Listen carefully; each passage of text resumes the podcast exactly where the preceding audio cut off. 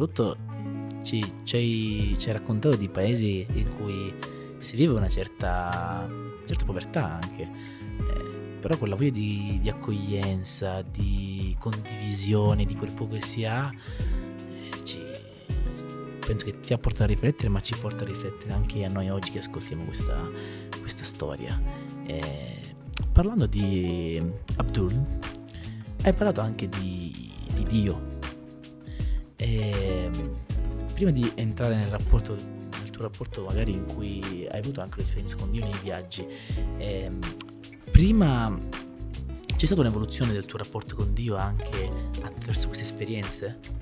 Assolutamente sì, nel senso, io essendo nato in una famiglia avventista, abbiamo, se possiamo chiamarlo difetto, il fatto di nascerci non ti rendi conto forse della fortuna che hai, dei valori, di quello che vedi tutti i giorni. E quando sei piccolo, quando hai 20 anni, in cui le cose importanti sono altre, la chiesa è forse l'ultimo di interessi, o almeno per me era così, non dico che sia per tutti così. E quindi non ci davo troppo peso a Dio, ho sempre fatto i campeggi, mi sono fatto un sacco di esperienze con la chiesa avventista, spesso andavo in chiesa, ma era quasi più per stare con i miei amici, con gli altri, con le persone che conoscevo, più che avere un rapporto mio con lui, no? Però la fortuna è stata che Dio comunque è sempre stato nella mia vita, nonostante non gli dessi magari l'importanza che meritasse, era lì presente. Però quando poi viaggi, quando ti senti da solo, come noi facciamo sempre quando abbiamo bisogno fondamentalmente, allora lì ti ricordi che c'è anche lui, no? E nei viaggi lui è stato fondamentale, perché in parecchie situazioni difficili io non sapevo a chi affidarmi, perché io potevo chiamare mamma, non sto tanto bene, a parte non lo farei, perché cosa faccio? La faccio solo più preoccupare. Certo. L'unico modo era provare a mettermi in contatto con lui, e spesso lui mi ha risposto, secondo me una volta con Abdul, perché una persona del genere non è detto che ti capiti tutti i giorni, ti può capitare che tu quei 4 giorni te li fai per strada, non c'è molto da fare. Però io credo che se tu ti affidi a lui, ed è stato anche forse questo il fatto che non mi sono mai preoccupato di certi viaggi che facevo, anche un po' più pericolosi, questo non vuol dire ma la vado a cercare, tanto c'è lui, mi salva, non è questo il punto. Chiaro. Però io sapevo che se c'erano dei momenti difficili mi potevo affidare a lui, e in qualche modo la sfangavo, io l'ho sempre visto, e ti assicuro che per me personalmente è sempre stato così. E quindi da lì, scusami se ti interrompo, no. Da lì il mio rapporto è aumentato sempre di più, perché ricevevo forse una risposta che prima non ricevi, o magari non ci fai caso, perché non è che non ti risponda prima, però prima magari lui ti risponde e non lo vedi. E nei viaggi io sinceramente ho ricevuto parecchie risposte. Ecco, io, come tu avrai ben capito, sono una persona molto curiosa, no?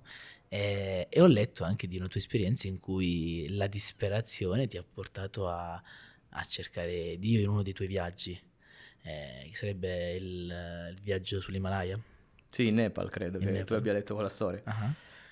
Allora, lì credo, poi uno può, alla fine di questa storia, dire la sua, dire no, è solo una coincidenza, sei tu che... Esatto, no, però io credo che dopo questa storia che adesso ti racconto e vi racconto, non si può non pensare che ci sia qualcosa lassù che ci guarda in certe situazioni. Praticamente nel mio viaggio, nell'ignoranza del mio primo viaggio in Asia, la mia idea principale era: voglio andare assolutamente in Nepal e andare o sull'Everest o comunque nell'Himalaya, fare un trekking, qualcosa. Però premetto che io non sono mai andato in montagna in vita mia, mai, cioè non ho mai neanche messo le scarpe da montagna, niente. Quindi prendo la patente, guidiamo subito la Ferrari, facciamo così, eh. E quindi arrivo in Nepal, arrivo a Katmandu, e mi rivolgo alla prima agenzia e mi danno uno sherpa, quindi un portatore dello zaino, e mi fa: guarda, c'è questo trekking di 15 giorni, ti fai il circuito dell'Annapurna, che è una meraviglia, prendi questa montagna, sono 3 montagne, Annapurna prima, seconda e terza, che sono comunque tutte sugli 8.000 metri, wow. Ovviamente non vai sugli 8.000 metri, ma vai al campo base, però per me il campo base era 4.000 e passa metri, e non l'avevo mai fatto, quindi non sapevo cosa aspettarmi. Nella mia testa ho detto: farò un'esperienza meravigliosa, non vedo l'ora di farla, anche perché costava parecchio all'epoca fare una cosa del genere, cioè lo costa tuttora, però adesso magari lo farei senza sherpa, eccetera, lo potrei anche fare da solo. All'epoca mi sono affidato a questa agenzia, e permetto che questo sherpa, questo portatore, poverino, si chiama Saru, adesso è il mio grandissimo amico, però non sapeva dire pochissimo di inglese, era tutto ebro tutto il tempo, però alla fine non c'era molto da parlarsi. Sì. E io, tutto eccitato dall'esperienza, parto per questo trekking, e la giornata funzionava così: ti svegli alle 5 di mattina, 6/6, cammini 9 ore, 8 ore in queste montagne meravigliose, E poi vai a dormire in questi si chiamano queste logge, dove sono queste case da tè, dove ci sono queste signore che lungo il percorso hanno costruito queste case senza serramenti, senza porte, con un freddo pazzesco, e tu ti danno un letto nelle migliori delle volte, a volte no, neanche quello. E questa è la giornata fino ad arrivare al campo base. Poi dal campo base c'è chi prosegue, che è magari attrezzato, che va alle scalate su... Però non era quello il mio caso. E i primi 3-4 giorni... Non mi stavo trovando bene, cioè il discorso era: non mi piace quello che sto facendo, ho pagato un sacco di soldi, ho desiderato tantissimo questa cosa, però non mi piace, cioè non, sono da solo, non riesco a parlare con questa persona, non ho visto una persona, un'anima viva in 4 giorni, e fondamentalmente io stavo parlando solo con me stesso, quindi era arrivato un punto in cui mi vedevo quasi staccato, anche se erano passati solo 4 giorni, e dicevo: ma cavolo, non mi sta piacendo questa cosa qua, perché la devo fare? Però non posso più tornare indietro, non posso più, cioè andare avanti sta diventando veramente un peso, perché iniziavo anche a stare male fisicamente, perché avevo mal di testa, un po' di problemi, cioè non era niente di particolarmente difficile da fare, a parte il camminare, però la sentivo come una situazione parecchio di disagio. E c'è stato il giorno successivo, il quinto giorno, in cui alzavamo un po' il livello di difficoltà del percorso, e si alzavano anche i metri, e iniziavo a... si chiama il classico mal di montagna, quando sali troppo in fretta, non mi ero acclimatato e non stavo bene, avevo proprio mal di testa, facevo fatica a respirare, a camminare, e gli faccio: Saru, guarda, possiamo fare un attimo una pausa. Premetto che, ti giuro, io non avevo incontrato un'anima viva, perché non era alta stagione, quindi non c'era nessun trekker che faceva il percorso, quindi immagina 5 giorni praticamente da solo. E in quel momento lì mi siedo mi ricordo su questa pietra, in cui vedevo questo panorama magnifico, perché comunque si intravedevano la catena dell'Himalaya davanti, non mi ricordo se era proprio l'Annapurna, comunque delle montagne magnifiche davanti a me. E inizio, era già un po' che nei giorni stavo facendo queste chiacchiere con me stesso barra con Dio, dicevo: guarda, ma devo andare avanti, non so più cosa fare. E mi iniziavo a lamentare, a borbottare, però dicevo: guarda, io sinceramente vorrei trovare un modo per tornare indietro, non voglio più andare avanti, non ce la faccio più. In quel momento lì, come dico, non ce la faccio più, sento borbottare della gente, sento mormorio sotto la valle, no? E sento: ma finalmente vedo delle persone, vediamo chi arriva. Allora aspetta, arrivano 7 persone, 8 persone, ci presentiamo, e alla fine si scopre che sono 7 pastori evangelisti, non avventisti, ma conoscevano la chiesa avventista, che insieme a una guida locale, che era anche lui un pastore, che volevano fare un trekking di un giorno per vedere l'Everest. E sono venuti dagli Stati Uniti d'America per vedere l'Everest, per andare a vedere il Nepal. Hanno fatto questo trekking. Tu immagina già solo la coincidenza che loro sarebbero scesi subito, che ci incontriamo. Quindi ho detto: ma cavolo, a un certo punto raccontiamo le nostre storie, fa: ma tu viaggi da solo, wow, io sono avventista, sei avventista, conosciamo la tua chiesa, assolutamente, abbiamo un sacco di Stati Uniti. E loro si presentano come 7 pastori. E allora poi decidono visto che io stavo facendo questo viaggio da solo, ho detto: ma mia mamma è preoccupata, no? Allora preghiamo per tua mamma, preghiamo per il tuo viaggio. E in quel momento lì ci mettiamo, tu immaginati, no? Ci mettiamo a pregare in 9, eravamo con la mia guida, a pregare lo stesso identico Dio, praticamente. E in quello, io avevo, cioè non ci stavo credendo, no? Che un momento prima non ho visto nessuno, e arrivano 7 pastori, facciamo una preghiera su di me, davanti a questo panorama meraviglioso. Io ero commosso dentro, proprio non riuscivo a crederci. Finisce la preghiera e io mi sento come proprio liberato, dico: cavolo, mi è andato via tutto il male che avevo.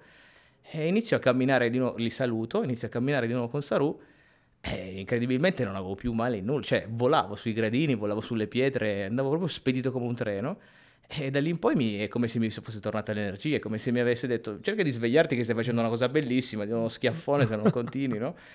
E da lì poi tutto il trekking è stato meraviglioso, ho conosciuto un sacco di altre persone, sono arrivato in cima, c'è il momento in cui arrivo nel cartello che c'è scritto: congratulazioni, ce l'hai fatta, insieme ad altri ragazzi, che è bellissimo, proprio il video me lo ricordo di quel momento.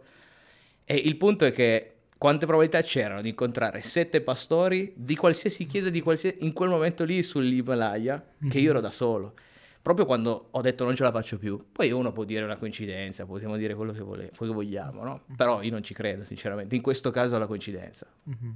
È stato un messaggio forte, soprattutto nel momento di sconforto ti ha aiutato. Senti, domanda personale: com'è il mondo da lassù? Guarda, io ti dico, il ricordo più bello che ho è lì. Cioè, siccome non era alta stagione, quando siamo arrivati nel campo base, tu non vedi le montagne praticamente quasi mai, perché il cielo è sempre nuvoloso, c'è la nebbia, non vedi molto. Però arrivi in questo punto dove c'è il campo base, in cui parte proprio tutta la spedizione, no? E ti vedi tutto il ghiacciaio, tutta la montagna, tutta la neve. e non si vedeva nulla, quindi siamo arrivati in cima un po' delusi, ho detto, bah, vi vedo solo della nebbia, bello, però a un certo punto per 5 minuti va via, proprio si apre la montagna, quindi si vede tutto e dici, bah, sono arrivato proprio nel punto massimo del mondo, no? Tu lo vedi, e non saprei come spiegartelo, però è stato quei 5 minuti lì, me li ricordo come se fosse passata un'ora, ero lì a bocca aperta che guardavo quello che mi si era parso davanti e era meraviglioso. Bellissimo. E consiglierei a tutti di andare in Nepal appena si potrà, perché adesso è chiuso, e di fare un trekking che si può fare. Io ero a pezzi, ma si può fare benissimo, ci sono vari livelli ed è veramente veramente una meraviglia. Poi si può anche andare sull'Everest. Quindi... E durante il tuo viaggio hai incontrato pure altri viaggiatori come te che stavano facendo la tua stessa esperienza? Guarda, ti dico, ma proprio migliaia, non pochi. Cioè, in Asia principalmente, prima dell'era pre-Covid, i ragazzi, fai conto, dall'Australia, dagli Stati Uniti, ma anche da parecchi paesi del nord-est italiani e europei, fanno un anno sabbatico dopo la scuola e i genitori gli pagano magari un viaggio nel sud-est asiatico per fare una loro esperienza personale di vita, prima di scegliere l'università. E quindi ho incontrato un sacco di ragazzi, ma veramente, che viaggiavano da soli come me, ma magari di 18 anni, 19... Vai in questi ostelli, perché poi dormivamo negli ostelli con 30-40 ragazzi, a volte anche centinaia, perché c'erano ostelli grandi. Chiaro. Ed è bellissimo perché tu condividi io sono stato in questo posto, mi è capitata quella, e ti sembra veramente, non hai nulla da raccontare, cioè magari qua vieni in un podcast per raccontare questa cosa lì, non hai niente da raccontare, cioè, sì, l'ho fatto anch'io, è normale, ho fatto quella cosa lì, no? E quindi ti rendi conto di quanto è bello il mondo, perché conosci proprio un sacco di ragazzi come te. E in Italia purtroppo non c'è tanto questa cultura del backpacker, perché poi si chiama così quello che viaggia zaino in spalla. Invece Sud America una marea di persone, gli ostelli anche in Italia non è una cosa che si usa molto. E purtroppo è un peccato, perché secondo me è molto utile fare un'esperienza di questo tipo in una certa fase della propria vita, in cui magari non sai bene che cosa fare, anche dopo la scuola, in cui non hai grosse responsabilità. Secondo me è una buona università da fare prima della vera università. In più si creano anche rapporti di amicizia con questi viaggiatori, con qualcuno sei comunque tuttora in contatto. Sì. E quindi io tipo in ogni paese più o meno un letto dovrei averlo, cioè più o meno conosco un ragazzo quasi da ogni parte del mondo. La Sud America praticamente in ogni stato conosco qualcuno. In Asia un po' di meno, perché conosco persone che ci sono state, però anche in Africa, in Europa stesso, conosco parecchie persone e si creano dei legami d'amicizia grandissimi e veramente forti in 2 o 3 giorni, perché condividi. Essere straniero in terra straniera unisce tantissimo, diventi proprio un fratello con gli stranieri. Sì. E qual è la storia tra la condivisione dei viaggiatori, la storia che più ti ha coinvolto particolarmente? Tra esperienze di altri ragazzi? Ma ce n'è una che è un po' divertente più che altro, di un ragazzo che aveva 19 anni, era canadese ma veniva dalle Filippine. E questo ragazzo mi diceva, guarda, io volevo in tutti i modi fare il giro del mondo, ma non sapevo come fare, non avevo i soldi. Io avevo 18 anni, cioè ho tuttora 19 anni, perché è partito proprio l'anno prima che l'ho incontrato, tra l'altro l'ho incontrato in Nepal. E mi fa, io non sapevo assolutamente come fare, mi servivano un $20,000 più o meno, lui voleva questa cifra per girare praticamente per 3-4 anni, e non sapevo come fare. Un giorno sono andato in un casino e lui praticamente ha giocato a poker e ha vinto $30,000-$40,000. Sì. E lui mi fa, guarda, anche tu pensa alla coscienza come io la volevo talmente tanto questa cosa che sono andato al casino e in quel modo lì sono riuscito a trovare i soldi. Ora non è che il messaggio è se vuoi qualcosa in qualche modo ti arriva, però mi ha fatto ridere che tutto questo è nato perché volevano giocare a poker. Lui ci ha raccontato questa storia e ha detto, vabbè dai, facciamo una partita magari a Monopoli stasera, giochiamo qualcos'altro. E forse quindi è incredibile come questo ragazzo dal nulla sia riuscito a realizzare il suo sogno in questo modo. Ma ce ne sono 1 miliardo di storie, quasi non me le ricordo neanche. Ognuno ha la sua storia ed è bellissimo perché magari decidi di fare una scelta del genere. Allora, abbiamo parlato di Dio. E ne abbiamo parlato in maniera superficiale, vorrei approfondire alcuni concetti, no? Rispetto allo Stefano del passato, il 25enne che è partito per la prima volta per andare in Canada, è lo Stefano attuale che ha fatto tantissimi viaggi, ha conosciuto tantissime persone, ha vissuto in prima persona esperienze che possono essere a volte di difficoltà ma anche di gioia allo stesso tempo, al di là della maturazione che una persona fa con l'età ovviamente. Qual è la differenza del tuo rapporto con Dio che vivi attualmente rispetto a quello del passato? Ma banalmente credo che se prima avessi qualche dubbio, ed era più un'idea messa in intesa perché era così, perché me lo dimostravano i miei genitori, perché andando in chiesa ti dicevano che era così e tu ci credevi, però dici ma non lo so. E un dubbio era che, cioè una cosa è che avevo un po' il dubbio, ora proprio non esiste proprio al mondo che lo metta in dubbio, quindi questa è una. Poi seconda cosa è che l'ho visto in tantissime cose, cioè mi rendo conto che Dio è ovunque. Quando tu poi ci fai caso, noi siamo focalizzati sulle cose brutte che capitano, magari questa pandemia, è la fame nel mondo e ci sono dei problemi, i bambini che muoiono, e non dici non è possibile, eppure se tu ti concentri lo vedi in qualsiasi cosa. Io lo vedevo nella natura, lo vedevo che nelle persone quando mi accoglievano in un determinato modo, lo vedevo che ce l'avevano dentro, cioè io lo vedevo che ovunque andavo, io lo vedevo in tutto. E quindi la cosa che più mi ha colpito di questa, diciamo, questa trasformazione è che non posso più far finta di niente, cioè è impossibile, ormai me lo trovo quasi, basta. No, è veramente, in ogni persona che incontravo riuscivo a percepire che c'era Dio in quella persona. Allora, ragioniamo insieme, può essere secondo te che uno può vivere meglio Dio uscendo proprio dal proprio nido, dalla sua zona di comfort? Perché abbiamo avuto su alcuni aspetti, l'hai raccontato tu, un po' una fede simile, un'esperienza di fede simile, perché anche io andavo in chiesa, tutto molto standard, tutto molto, molto uguale, cioè facevo queste cose, c'erano le attività pomeridiane, tutto molto bello ed importante, però l'esperienza più tangibile l'ho fatto quando mi sono un po' distaccato dall'ordinario della chiesa, sono uscito fuori da quell'ambiente bellissimo, per carità, però lì ho capito, forse uscendo da questa zona di comfort tu hai la possibilità di capire davvero quanto può operare Dio nella tua vita. È la stessa esperienza che hai fatto tu? Guarda, assolutamente sì, parleremo subito di Dio, però io credo che sia proprio così per tutto. Cioè, quando tu esci un attimino da quello di cui tu sei abituato, riesci a vedere tutt'altro. Anche delle opportunità tue di realizzazione personale, non per forza con Dio, e con Dio a maggior ragione, perché se tu non lo metti mai in dubbio, non metti in dubbio te stesso, secondo me è difficile vederlo, poi dopo lo accetti perché ti hanno detto che è giusto farlo, però devi avere un'esperienza personale, e secondo me, almeno nel mio caso, non ho avuto modo di farlo senza uscire dalla zona di comfort. Magari per qualcuno è talmente che non ha una fede così innata fin da piccolo che magari non ha questo tipo di problema. Quindi lui è così, lo riesce a approfondire. Io non ero curioso di approfondire prima. Era lì la Bibbia con la polvere. Però adesso mi viene più voglia di andare a leggere. Ma proprio per il fatto di dire, so che ci sei, cioè so che ti ho scoperto facendo una cosa veramente magari fuori dall'ordinario. E se io rimanevo nella mia casa col mio lavoro, probabilmente sarei rimasto in quello, non avrei avuto questa evoluzione sia personale di ricerca, sia con Dio. Ma questo è il mio punto di vista, io non credo che sia necessario, magari per alcune persone è possibile.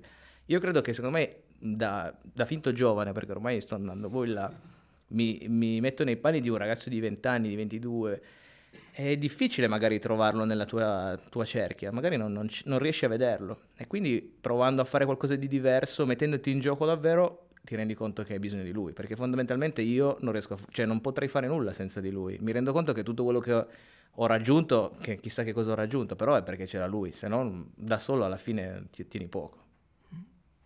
Sì, è interessante questo che ci hai detto, perché al di là di tutta la retorica che magari possiamo dire, che sentiamo molto spesso anche in qualunque comunità andiamo, poi viverlo sì, no, infatti io non sapevo mai quanto è vero quello che viene detto oggi, no? Lo diciamo perché lo dobbiamo dire, che quelle cose che un po' ho sempre odiato, grazie a lui sono guarito, è successo questa cosa, ho detto va bene, non ci credevo tanto, no? Sì. Però giustamente uno mi può dire ma la tua storia non ci credo neanch'io. Chiaro. Quindi quando io ascoltavo queste persone, per loro era magari veramente così, io non riuscivo a vederlo, perché quello devi farlo tu. Ora non lo metterai in dubbio, però all'epoca lo mettevo molto in dubbio. Mm-hmm. Tu ci hai parlato anche di molto riferimento, che abbiamo parlato anche della paura del diverso, ma tu ci hai parlato anche di monaci buddisti, persone che comunque islamici, persone che hanno una fede diversa dalla nostra, e quindi anche lì, oltre alla paura della cultura, a volte c'è anche la paura di chi non la pensa magari anche spiritualmente come noi. Tu che hai avuto modo anche di vivere e di ricevere l'ospitalità addirittura di queste persone, e cosa ti senti di rispondere a queste persone che magari hanno un po' di pregiudizi anche sulla diversità religiosa, spirituale delle persone? Io credo che se noi fossimo nati in Thailandia e Myanmar non saremmo avventisti, se saremmo magari buddisti, no? Esatto. Quindi, o se fossimo nati in Afghanistan probabilmente l'Islam sarebbe la nostra religione. Quindi come posso dire che mi sento più vicino a questa cosa, tu sei diverso da me? Cioè, a parte che non ho le prove, perché quello in cui credo io, probabilmente crediamo tutti nella stessa cosa, alla fine magari i buddisti un po' meno, hanno più un'altra propria ideologia, però come faccio a avere... Io ero molto curioso di capire gli altri, ma ti posso dire di più, secondo me tra gli islamici, a parte che gli islamici hanno una fede veramente enorme, forse noi vediamo sempre la parte dei radicali, dell'ISIS, che non c'entra nulla con l'Islam, no? Bisogna sempre fare questa distinzione perché non tutti forse riescono a collegare le due cose, ma chi... un islamico normalissimo come possiamo essere io e te, cioè ha una fede fortissima, no? È una cosa che ho notato anche nei buddisti, hanno tutti una fede veramente forte, la mettono al centro della loro vite, e anche in Sud America, che sono magari hanno una fede protestante o spesso cristiana, la mettono veramente al centro delle loro vite, e li vedo più sereni sotto questo punto di vista. Io con le persone con cui mi sono rapportato vedevo una serenità diversa dalla nostra, forse perché... io parlo per l'Europa perché vivo in questo... Chiaro. La vedo una parte molto secondaria, cioè non è una parte centrale della propria vita. Invece le altre culture che ho incontrato non si vergognano a metterlo dal punto di vista centrale della tua vita. In Sud America, per esempio, nella macchina sul vetro c'è scritto qualcosa su Gesù, io appartengo a Gesù ovunque, per i murales, no? Forse fin troppo. Però lo facessi qua, probabilmente qualcuno te la brucia pure la macchina, dici cosa stai facendo, no? Dico sei pazzo, cioè...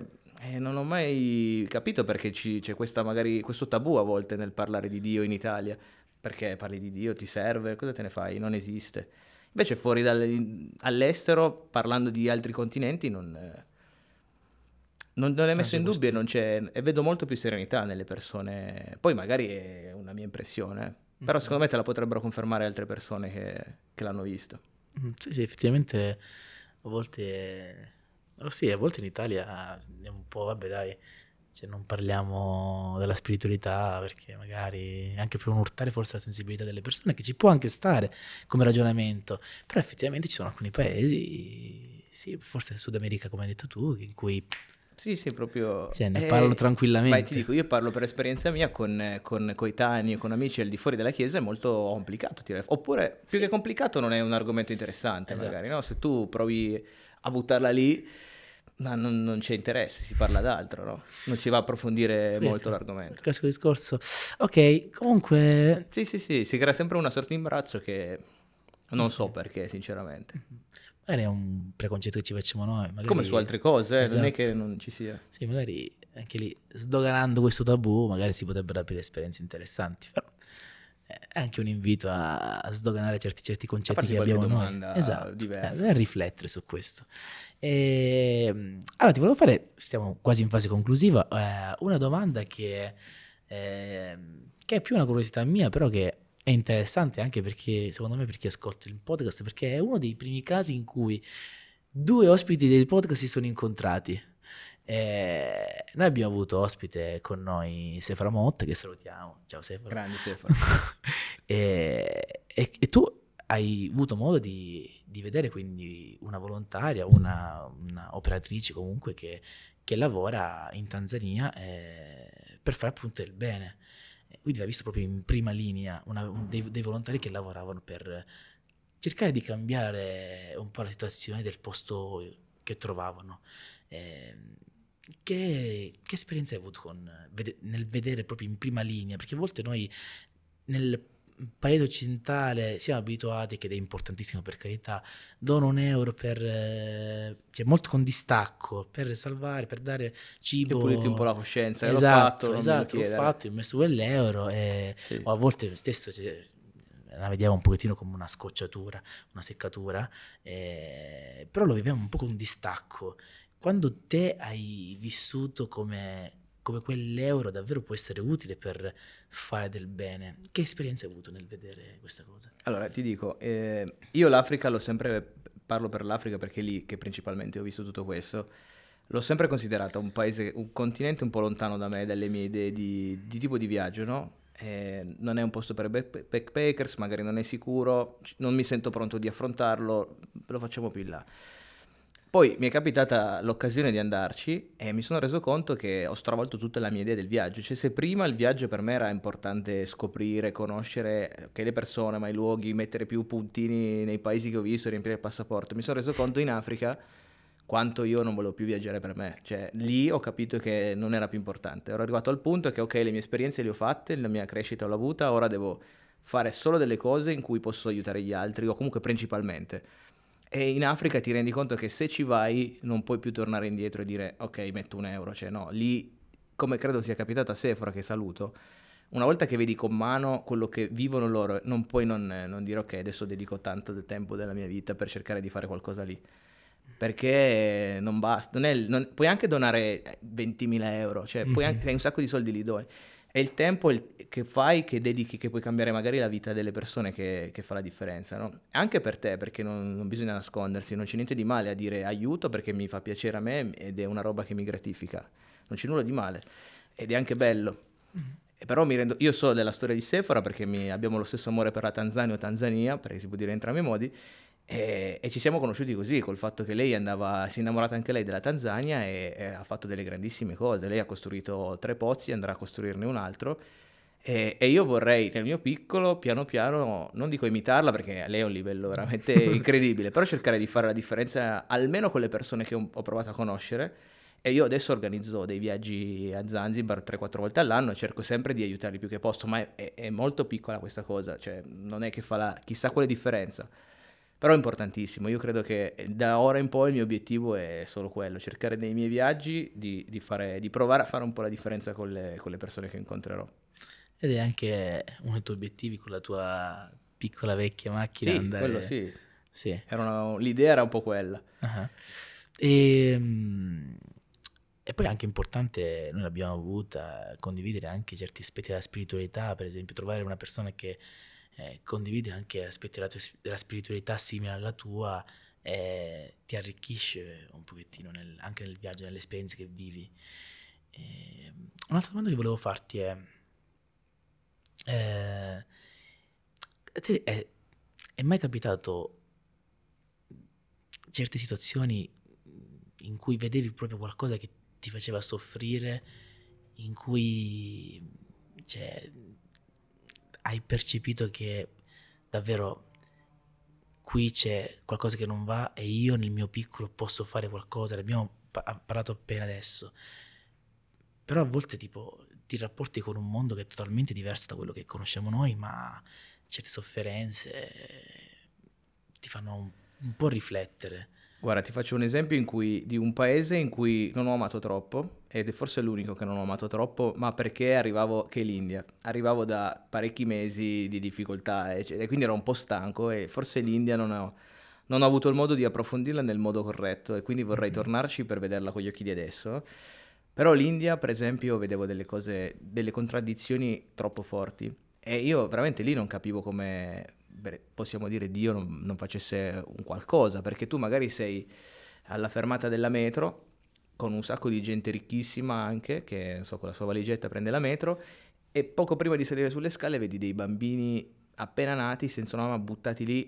Mi è capitato di vedere una donna morta per strada che nessuno se ne preoccupava, e non sai neanche come comportarti, no? Tu vedi un cadavere lì con dei bambini di 1 anno, non sai cosa fare, no? Cioè, io personalmente in quel momento lì non sapevo cosa fare, e vedevo la cosa brutta, non so neanche cosa dire, che è brutta o meno, e che era l'indifferenza generale della gente, no?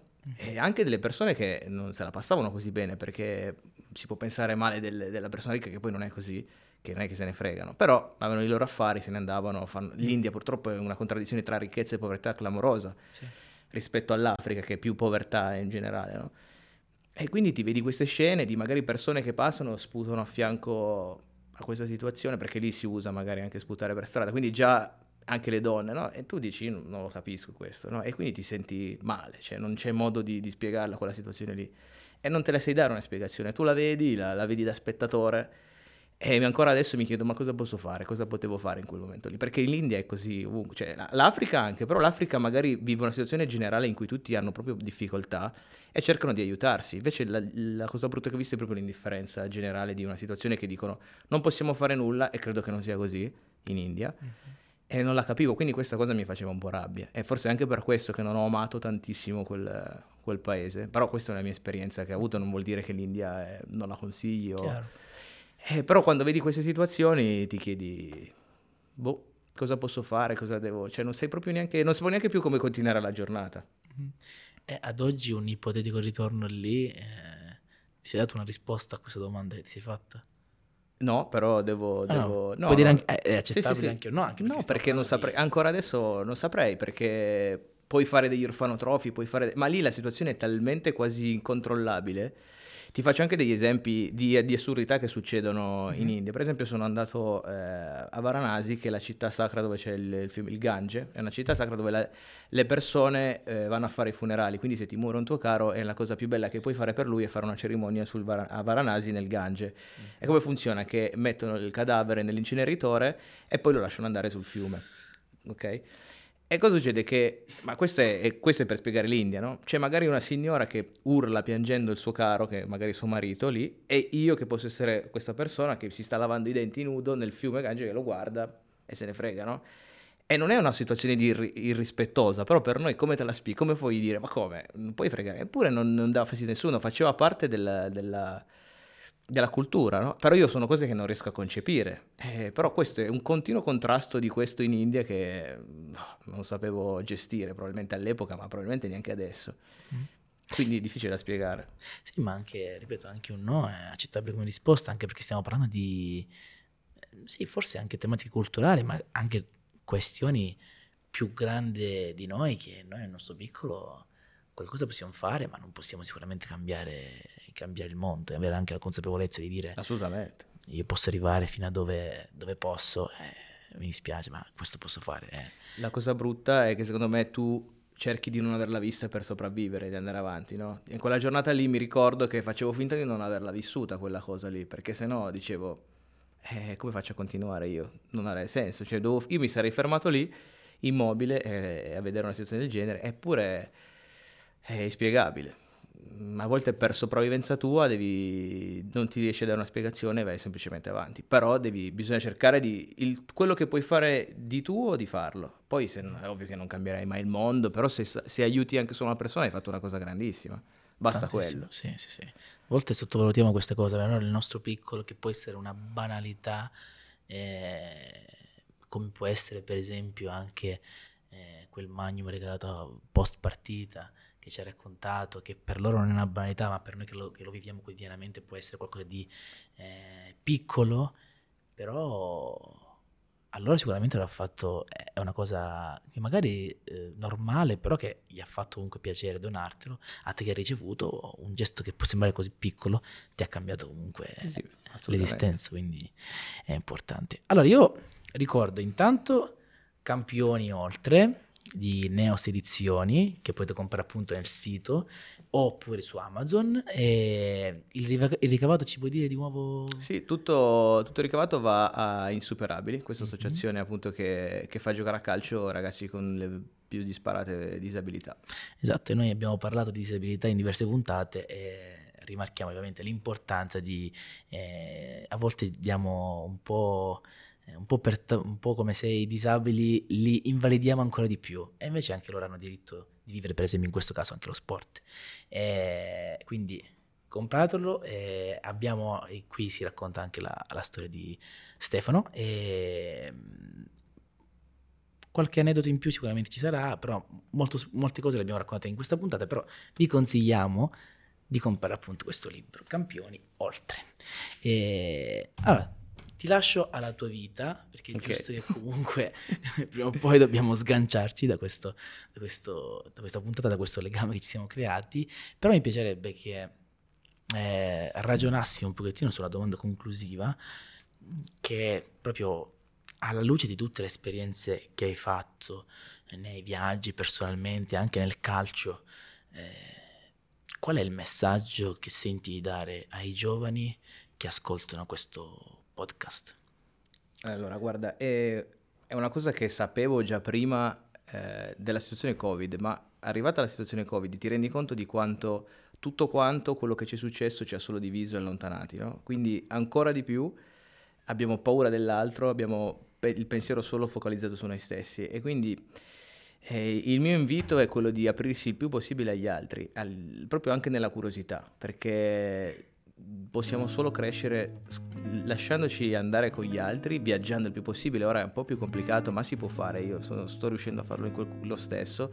Viaggiare per me ha cambiato la vita, ma non è l'unico modo, cioè non è che se non viaggi non fai un'esperienza di questo tipo, non è fondamentale. Per me lo è stato, è semplicemente di fare quello che ci piace e di andare incontro all'altro. È l'unica cosa che direi ai giovani, è di non pensare che tutta questa situazione negativa non possa permettere di fare quello che vuoi, perché si può fare anche in questo momento, e soprattutto in questo momento. Quindi un messaggio proprio di apertura totale, che è il contrario di quello che ci dicono. Esatto. Però è fondamentale secondo me in questo momento. Tutti chiudono le frontiere, noi cerchiamo di aprirci il più possibile. E magari, come anche una passione che può essere il calcio, può essere un grandissimo collegamento. Cioè, a volte le passioni che noi abbiamo, a volte le sottovalutiamo, invece poi aprenderci a nuove realtà possa essere un grande ponte di comunicazione, e tu stesso ce l'hai dimostrato con la tua storia. E io ti ringrazio. Grazie a te per avermi invitato. Per la tua apertura, per la voglia di chiacchierare con noi, e credo che a me ha fatto del bene, ma sicuramente farà del bene Speriamo. Anche a chi ci ascolta, sicuramente, quindi grazie davvero di tutto. Grazie.